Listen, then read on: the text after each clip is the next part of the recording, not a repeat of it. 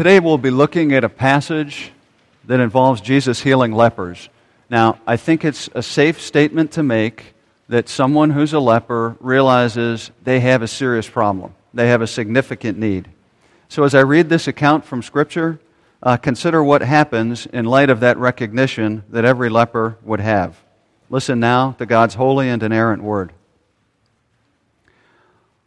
On the way to Jerusalem, he was passing along between Samaria and Galilee.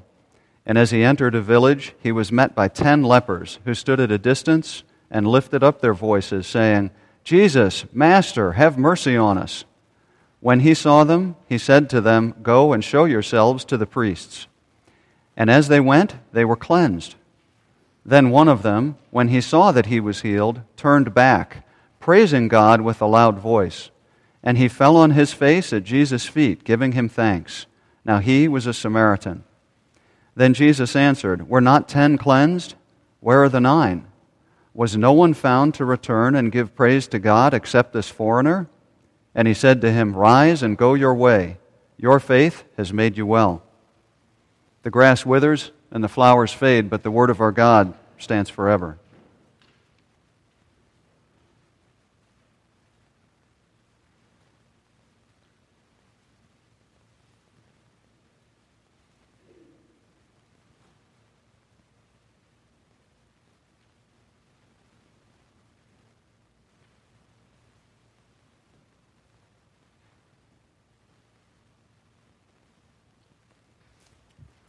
Let's pray together as we prepare to come before God's Word. Let's pray. Our Heavenly Father, we do thank you that you have um, not left us in the dark, but that you have given us a light into our path. And Father, we pray that that light would shine clearly this morning, that ultimately that light would lead us to Jesus and that no matter how we come this morning, hearts full of sorrow, hearts full of questions and doubts, um, hearts that are so comfortable we forget our need of you, hearts that are perhaps angry or bitter, um, hearts that are aware of the hypocrisy in our lives, that there's such a great distance between what we claim to be and what we actually are.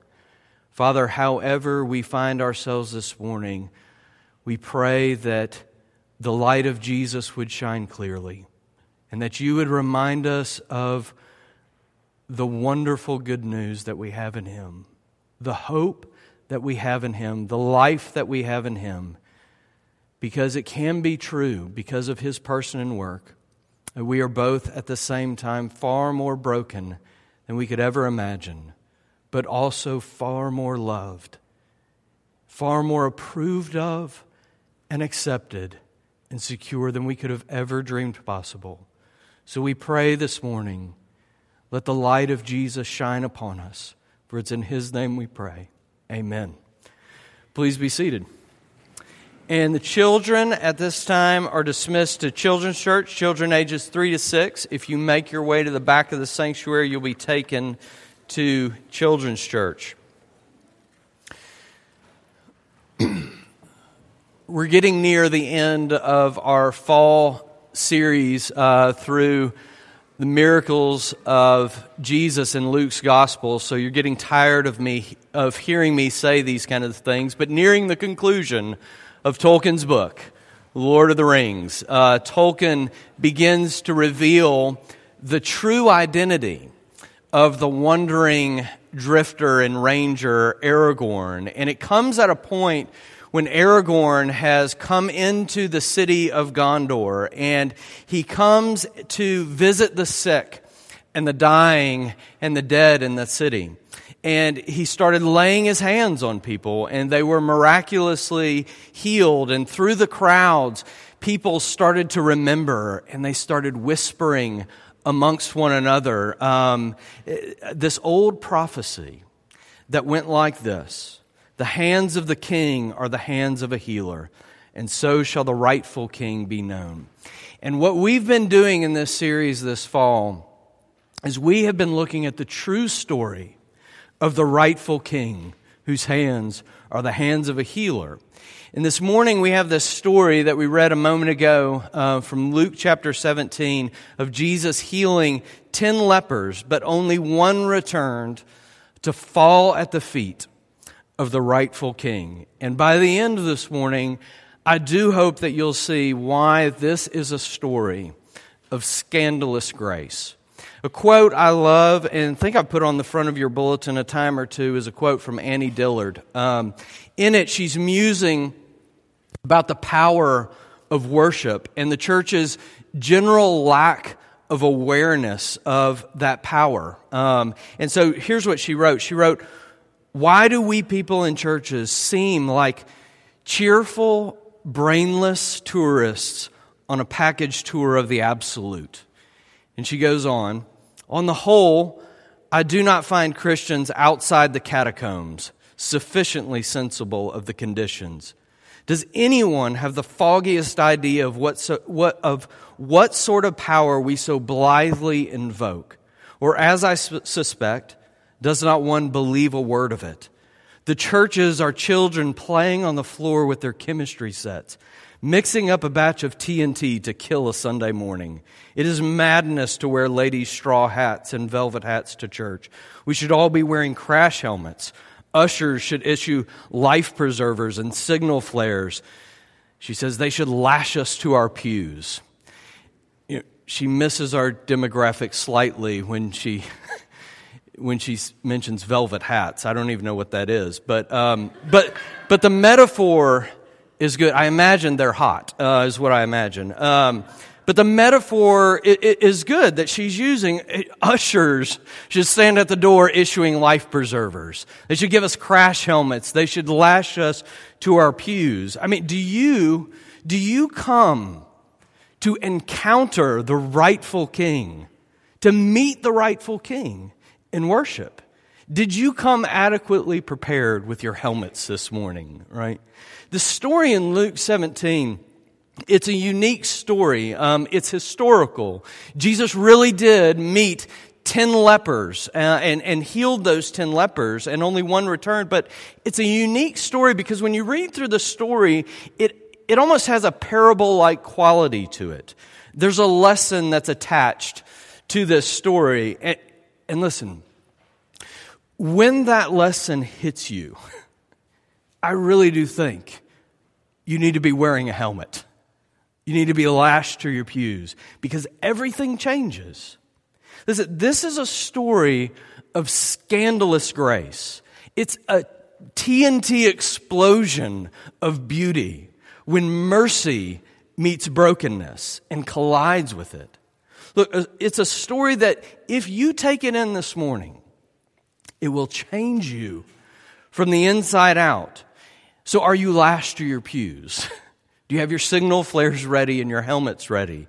Because here's what I want us to see from Luke 17 these three things. First, I want us to understand the brokenness that keeps us at a distance. And second, I want us to see the mercy that comes to meet us in our brokenness and our uncleanness. And third, I want us to see the heart that finds wholeness in Jesus. So, first, the brokenness that keeps us at a distance. Jesus, the story tells us, he was on his way to Jerusalem. And we're told this in verse 11. He, went, he was outside this unknown village between Samaria and Galilee where Jesus met 10 lepers. These lepers, Luke tells us in verse 12, they stood at a distance and lifted up their voices. They had to shout to get Jesus' attention because they were at a distance. And you know, that is a great way to describe what it meant to be a leper in this day. To be a leper in this day was to be at a distance. It was to be separated. It was to be alone. It was to be isolated. It was to be cut off. You know, the term leprosy referred to a variety of, of skin diseases in Jesus' day, but what was required when someone had one of these Uh, skin diseases was very clear from God's word. This is what God said in Leviticus chapter 13 about someone with leprosy. The person with such an infectious disease must wear torn clothes. Let his hair be unkempt. Cover the lower part of his face and cry out, unclean, unclean. As long as he has the infection, he remains unclean. He must live alone. He must live outside the camp, alone, outside the camp, at a distance, shouting at people who maybe accidentally got too close. They would shout, unclean, unclean. And they would watch them run away from them. They were kept at a distance. They, they wore torn clothes. They messed up their hair so that anybody could see don't get too close. Stay at a distance. I mean, the skin disease was bad enough, right? But did you see the real tragedy and horror here? They were alienated. They were cut off. They were separated from the families they loved. Right? They were kept at a distance. They were, they were kept from every friend at a distance. They were barred from entering the temple to worship. They were cut off from God Himself at a distance. And in all of this, we have a picture of our own brokenness. You are not made. Please, please you are not made to be at a distance from God and others. Do you remember the story of Adam and Eve? in the garden. And as soon as they fell into that first sin, what happened?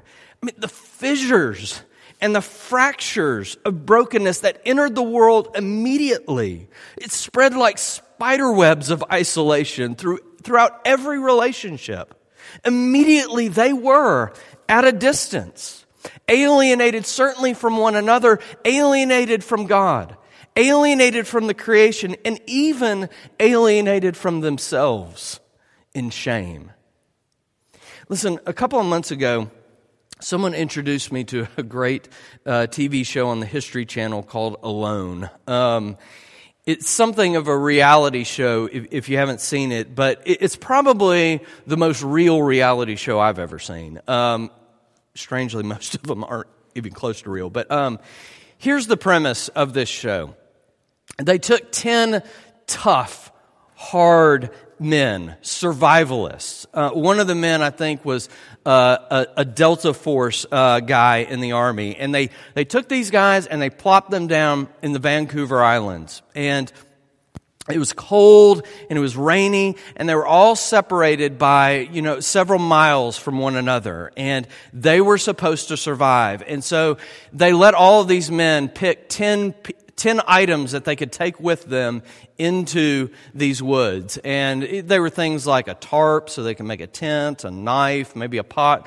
for boiling water, and so on. Uh, 10 items, it goes pretty quickly. Um, but any, anyway, they also had a satellite phone so that if they needed to be rescued, they could, they could make a call, or if they just couldn't take it any longer, they could make a call and get picked up. And they gave them TV cameras to document their experience. And that's all they had.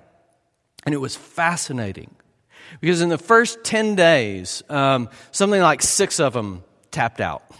they were done. And, and, and, those, that first group of people, they were really just, they tapped out because they were scared. One guy was like, Bears? Um, I'm out. Um, and another guy, he couldn't make a fire, couldn't get a fire started. So he said, It's over. I'm out. Um, but then three or four guys made it like 30 or 40 days. Um, oh, and the incentive to, to do this was $500,000. And it's a very simple premise to the show. Last man standing wins $500,000, right? And here's what was fascinating about the, the last three or four men. They were tough men. They were hard men. But every single one of them, all of them, started breaking down and weeping the longer they were alone. The refrain that showed up on every single one of their lips at some point in some way was this We aren't made to be alone like this. Right? One guy said, It's not in our DNA to be isolated like this.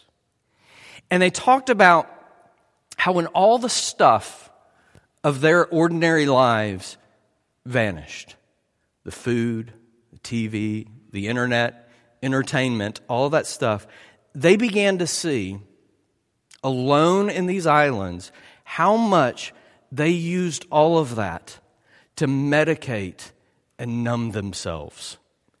See, when it was gone, sadness and pain and sorrow, and they talk about all this stuff, guilt and shame flooded into their lives and broke them as they reflected on their aloneness.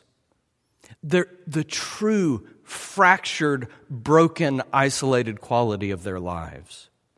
C.S. Lewis wrote that we are born helpless, and as soon as we become conscious, we discover loneliness. And as soon as we discover loneliness, we begin to medicate. We work to numb ourselves to the terrifying tragedy of aloneness in our lives. And it's, it's really hard for you to recognize and see it when we're always in the process of trying to avoid and escape and numb ourselves to that pain, all the walls that separate, all the shame that isolates, the brokenness that divides and cuts us off. We were not made to be at a distance, but we are. Do you see the real tragedy and horror in this passage? These men had to shout to get Jesus' attention because they were at a distance. And to see these lepers at a distance is for you and me to look into the mirror and see what's hard to recognize in yourself when you're in the process of avoiding and escaping and numbing. See, the bigger question of this passage is do you see the real tragedy and horror in your life? The brokenness that has fractured and alienated and isolated you from God and others and kept you at a horrifying distance, kept you where you weren't meant to be. But we are. Second, let's consider the mercy that comes to meet us in our brokenness and our uncleanness. Why were lepers kept at a distance? Um, you heard it in Leviticus when they, they were instructed to shout, unclean, unclean. That's it, they were unclean. And that's why they were at a distance. On one level, it was just very practical. Um, clean people didn't want to come in contact with the unclean and get and catch the disease themselves. But there was another level, and this is why they were kept at a distance from God's presence in the temple. God is holy, holy, holy, and no one, no one can come before Him unclean and impure like this.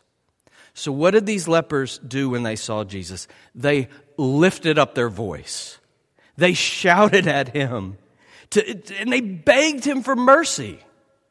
It's likely that they had heard stories from passersby, rumblings and whisperings that went something like this The hands of the king are the hands of a healer. And so they shouted. Master, have mercy on us. And, and it's, look, it's so fascinating what Jesus did here that I, I just want to reflect for a couple minutes with you on this. Jesus told them to go and show themselves to the priests in verse 14. And if you were a leper, this was necessary for you to do after the leprosy had left your body. The priests, they were like the medical examiners who, after a waiting period and some ceremonial washings, would clear former lepers so that they could re enter society and come back to the temple to worship God. But here Jesus was saying, Go with your uncleanness to the priests. Do you understand what a big deal this is? I mean, if they showed up to the priest and they were still covered in leprosy, they would be rejected. They would be humiliated. Beyond that, most likely they would be stoned to death for having come back inside while they were still unclean. And so I absolutely love this about this story. Jesus was saying, don't wait until you're clean. He was saying, go now. Go with all your uncleanness. Go to the priest as you are. Listen, this is the beauty that you and I need to have explode in our life if we are ever going to be changed. Here's the invitation go as you are. Come to God with your brokenness, with all your uncleanness, with all your sins. Come as the sinner you are, and you will find that the God of mercy meets you not after you have cleaned yourself up, but He meets us. He meets us in our brokenness. His mercy comes and collides with our brokenness. A long time ago now, Jennifer and I, we were living in our first home in Martin, Tennessee, and it was a house that was just outside the city limits and we had an acre. And but we were surrounded by hundreds and thousands of acres of farmland out there. And uh, and one evening i almost burned it all to the ground. Um, we had a bunch of people over to our house and we were going to have a bonfire. And i got this brilliant idea that I was going to take a bunch of gasoline and uh, pour it all over the wood, and then I was going to make a trail of gasoline through my grass behind my house. So it was kind of like the fuse, you know. So, um, so anyway, um, it was awesome. Um, everyone stood back, and I lit the match, and I put that match to the gasoline, and it worked perfectly. I mean, it followed that gasoline trail right up to that wood pile. And when it hit that pile of wood, it exploded.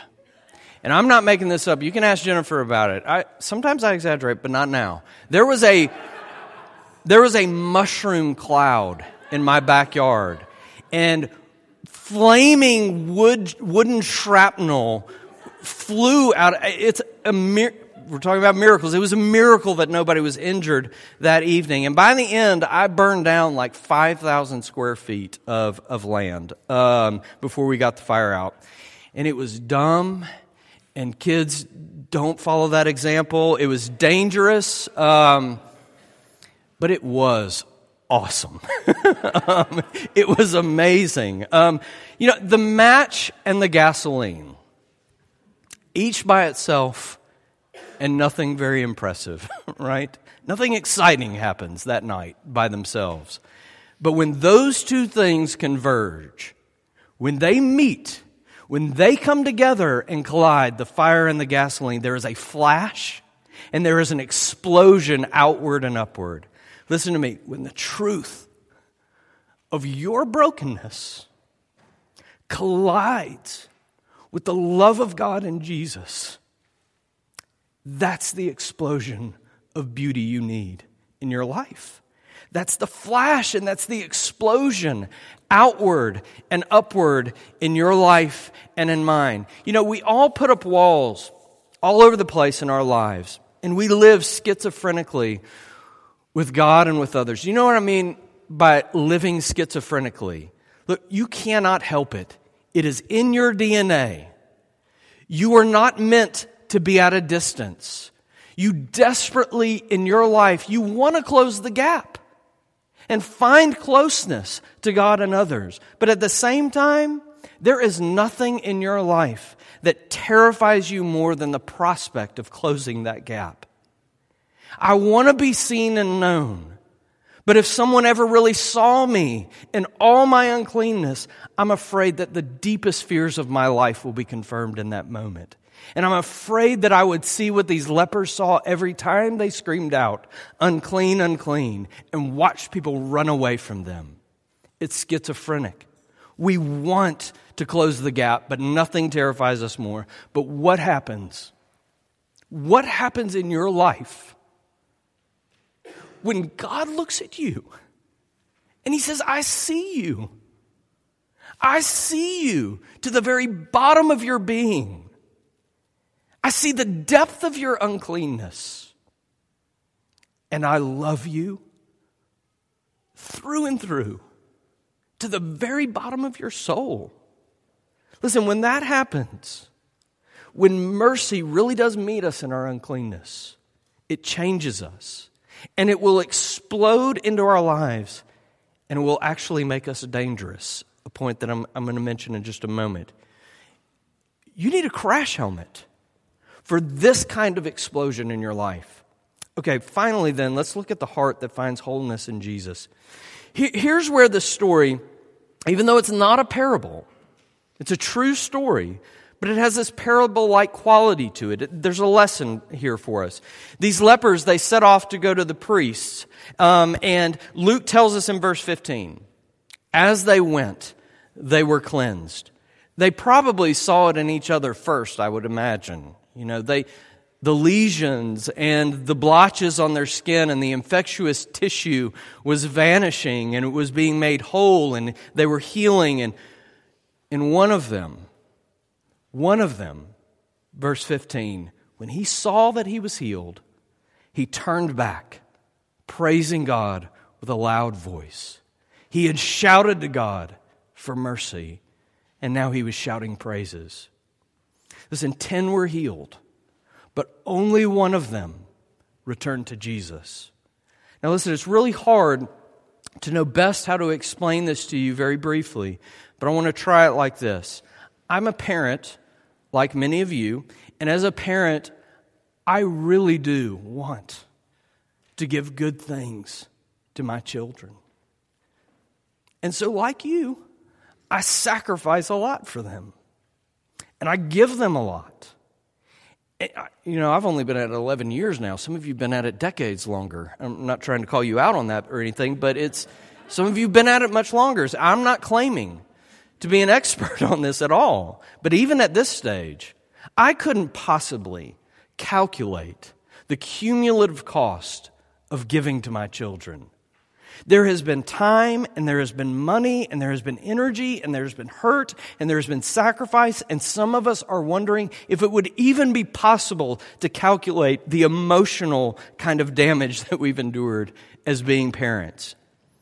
The cumulative cost of trying to give our children good things. But listen, out of it all, out of everything I give in different ways to my children, because I want them to have good things, out of all that, I do not want my kids to want the stuff. I, I don't simply want them to want the things I can give them. I want them to want me. I want them to love me as their father. And, and, listen, I'm not suggesting some kind of real, like, needy, insecure, manipulative kind of desire on my part. I mean, I know there are parents who use their children in that way, but in its purest form, I'm telling you, I just want them to delight, to delight in my delighting in them. Ten lepers were given a good gift by Jesus. He cleansed them of all their leprosy. He sent them back to their family, their friends, and, and to the temple. But you know what this story is saying? Nine of them didn't want Jesus. They just wanted his gifts. They just wanted his stuff. They just wanted the things he could do for them. They cried out to him, Master, but the truth was that all they saw in Jesus was someone useful to them. Useful to them so that they could get from him, but not to have him. And I think I need to say this. That's how almost all of us come to Jesus initially. You know, things start falling apart in our lives, and we sense the tragedy and the brokenness of our lives. And when we've exhausted every other option in life, we say, well, maybe I'll try church. Maybe I'll try Jesus. hoping that He can fix my life and give us what we want. Almost all of us come to Jesus initially like that. But unless we go beyond that, beyond the gifts of Jesus, to Jesus Himself, we will be unclean and unwhole and at a distance forever. On the inside of your bulletin's first page, it says Grace Community Church, among other things, exists to delight in God. You know why it says that? It, it's because our hope is to be a church that no matter how you come initially, that leads you to become like the one leper who returned, that leads you to delight not just in Jesus' gifts, but in Jesus himself who comes to meet you in your brokenness. The gospel bids you come as you are and to delight in the one who delights in you. Surely all 10 lepers were excited, they were enthused, they were happy and ecstatic when they realized that Jesus had healed them. But only this one turned around. Only this one went back to fall at Jesus' feet in worship. Only this one went beyond delighting in Jesus' gifts to delight in Jesus himself. Why did he fall at Jesus' feet? Because he realized that Jesus was the true king. He was the rightful king who came and met him in his brokenness and his uncleanness. And here's the scandal of grace in this passage. Luke highlights it well in verse 16 when he writes this simple sentence Now he was a Samaritan. And that little fact doesn't escape Jesus' attention either, because in verse 18, Jesus asked, Was no one found to return and give praise to God except this foreigner? The Jewish people hated the Samaritans. They regularly prayed. This was a part of their prayers that they offered that God would destroy them and send them to hell forever. That's some animosity. Listen, they were of suspect ethnicity. They had a corrupted religion. Maybe you remember the story of Jesus meeting the woman at the well, the Samaritan woman at the well, where she said to Jesus, Our fathers worshiped on this mountain, but basically, you Jews say that we need to worship in Jerusalem. It was a corrupt religion. They didn't worship at the temple in Jerusalem, but at their own temple on Mount Gerizim. How, how to explain this scandal to you? It, it's like there were 10 good Southerners living in Bible Belt, Memphis, Tennessee, but only the Muslim returned to give thanks to Jesus and fall at his feet. And that is scandalous. It is scandalous. That's the kind of shock that this story would have had in Jesus' day. And you know what? That makes this story full of hope for us. Because that has to mean that no matter who you are, and no matter what you've done, and no matter where you have been, or how messed up you are, how broken you are, if you come as you are, with your sin, with your brokenness, with your uncleanness, and you fall at the feet of Jesus, He will do more than heal your body. He will make you whole. He will close the gap between you and Himself. And because of that, He will begin closing the gaps in all your other relationships. Certainly because this one leper was a Samaritan. When Jesus told these, these ten to go and show yourself to the priest. This Samaritan must have been thinking, Am I supposed to go to Jerusalem or Gerizim? I don't know. But listen, when he saw the healing in his body, something clicked for him. And here's what I think clicked for him the temple was where God came and met with man. And this man realized that he had been in the presence of God Himself. And Jesus was the true temple. And so he ran back and he fell at Jesus' feet and he fell down in thanksgiving and praise. Mercy had met him in his brokenness. Jesus had met him in his brokenness. God himself had come and met him in his brokenness and closed the gap in his life. And when he fell at Jesus' feet, Jesus said to him, Rise and go your way. Your faith has made you well. Let me end like this. I wish I could say much more, but I, want, I do want to leave you with this. Luke reminds us in the first verse of our passage Jesus was on his way to Jerusalem. And all throughout Luke's gospel, when you encounter that phrase and it shows up over and over and over and over again, it is Luke's way of signaling to you that Jesus was making his way to Jerusalem to be crucified. The lepers, they were outcasts.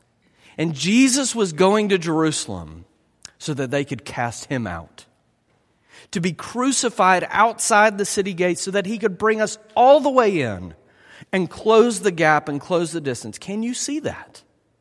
Will you come and fall at the feet of Jesus and delight in his delighting in you? in his willingness to die in order to bring you all the way in. The author of Hebrews writes this Let us fix our eyes on Jesus, the author and perfecter of our faith who for the joy set before him endured the cross, scorning its shame, and sat down at the right hand of the throne of God. What was the joy set before the King of Kings who had everything? The joy that was set before him was you in all your brokenness and all your uncleanness. It was you. Will you delight in the one who delights in you, the moment you do, you do become dangerous. The explosion goes off, and those who spend their lives looking for ways to fall at Jesus' feet and thank Him, they are the ones who are poised to make a real difference in this world. Will you fall at His feet in thankfulness? Let's pray together. Our gracious Heavenly Father, we thank you for your word this morning. We thank you for Jesus.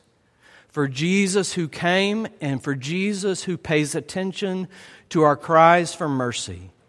And Father, we pray that we would see in him the one who has come, God Himself, God in the flesh, who has come to close the gap, to stand in the gap, to be our mediator between you and us, the one who has come and has died for all of our sins and covered us in his righteousness so that the gap will finally be closed and we can come before you as we are. And Father, we pray that we would be like the one leper.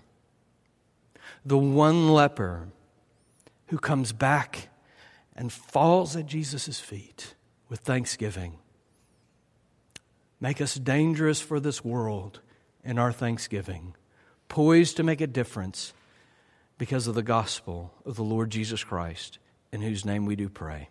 Amen.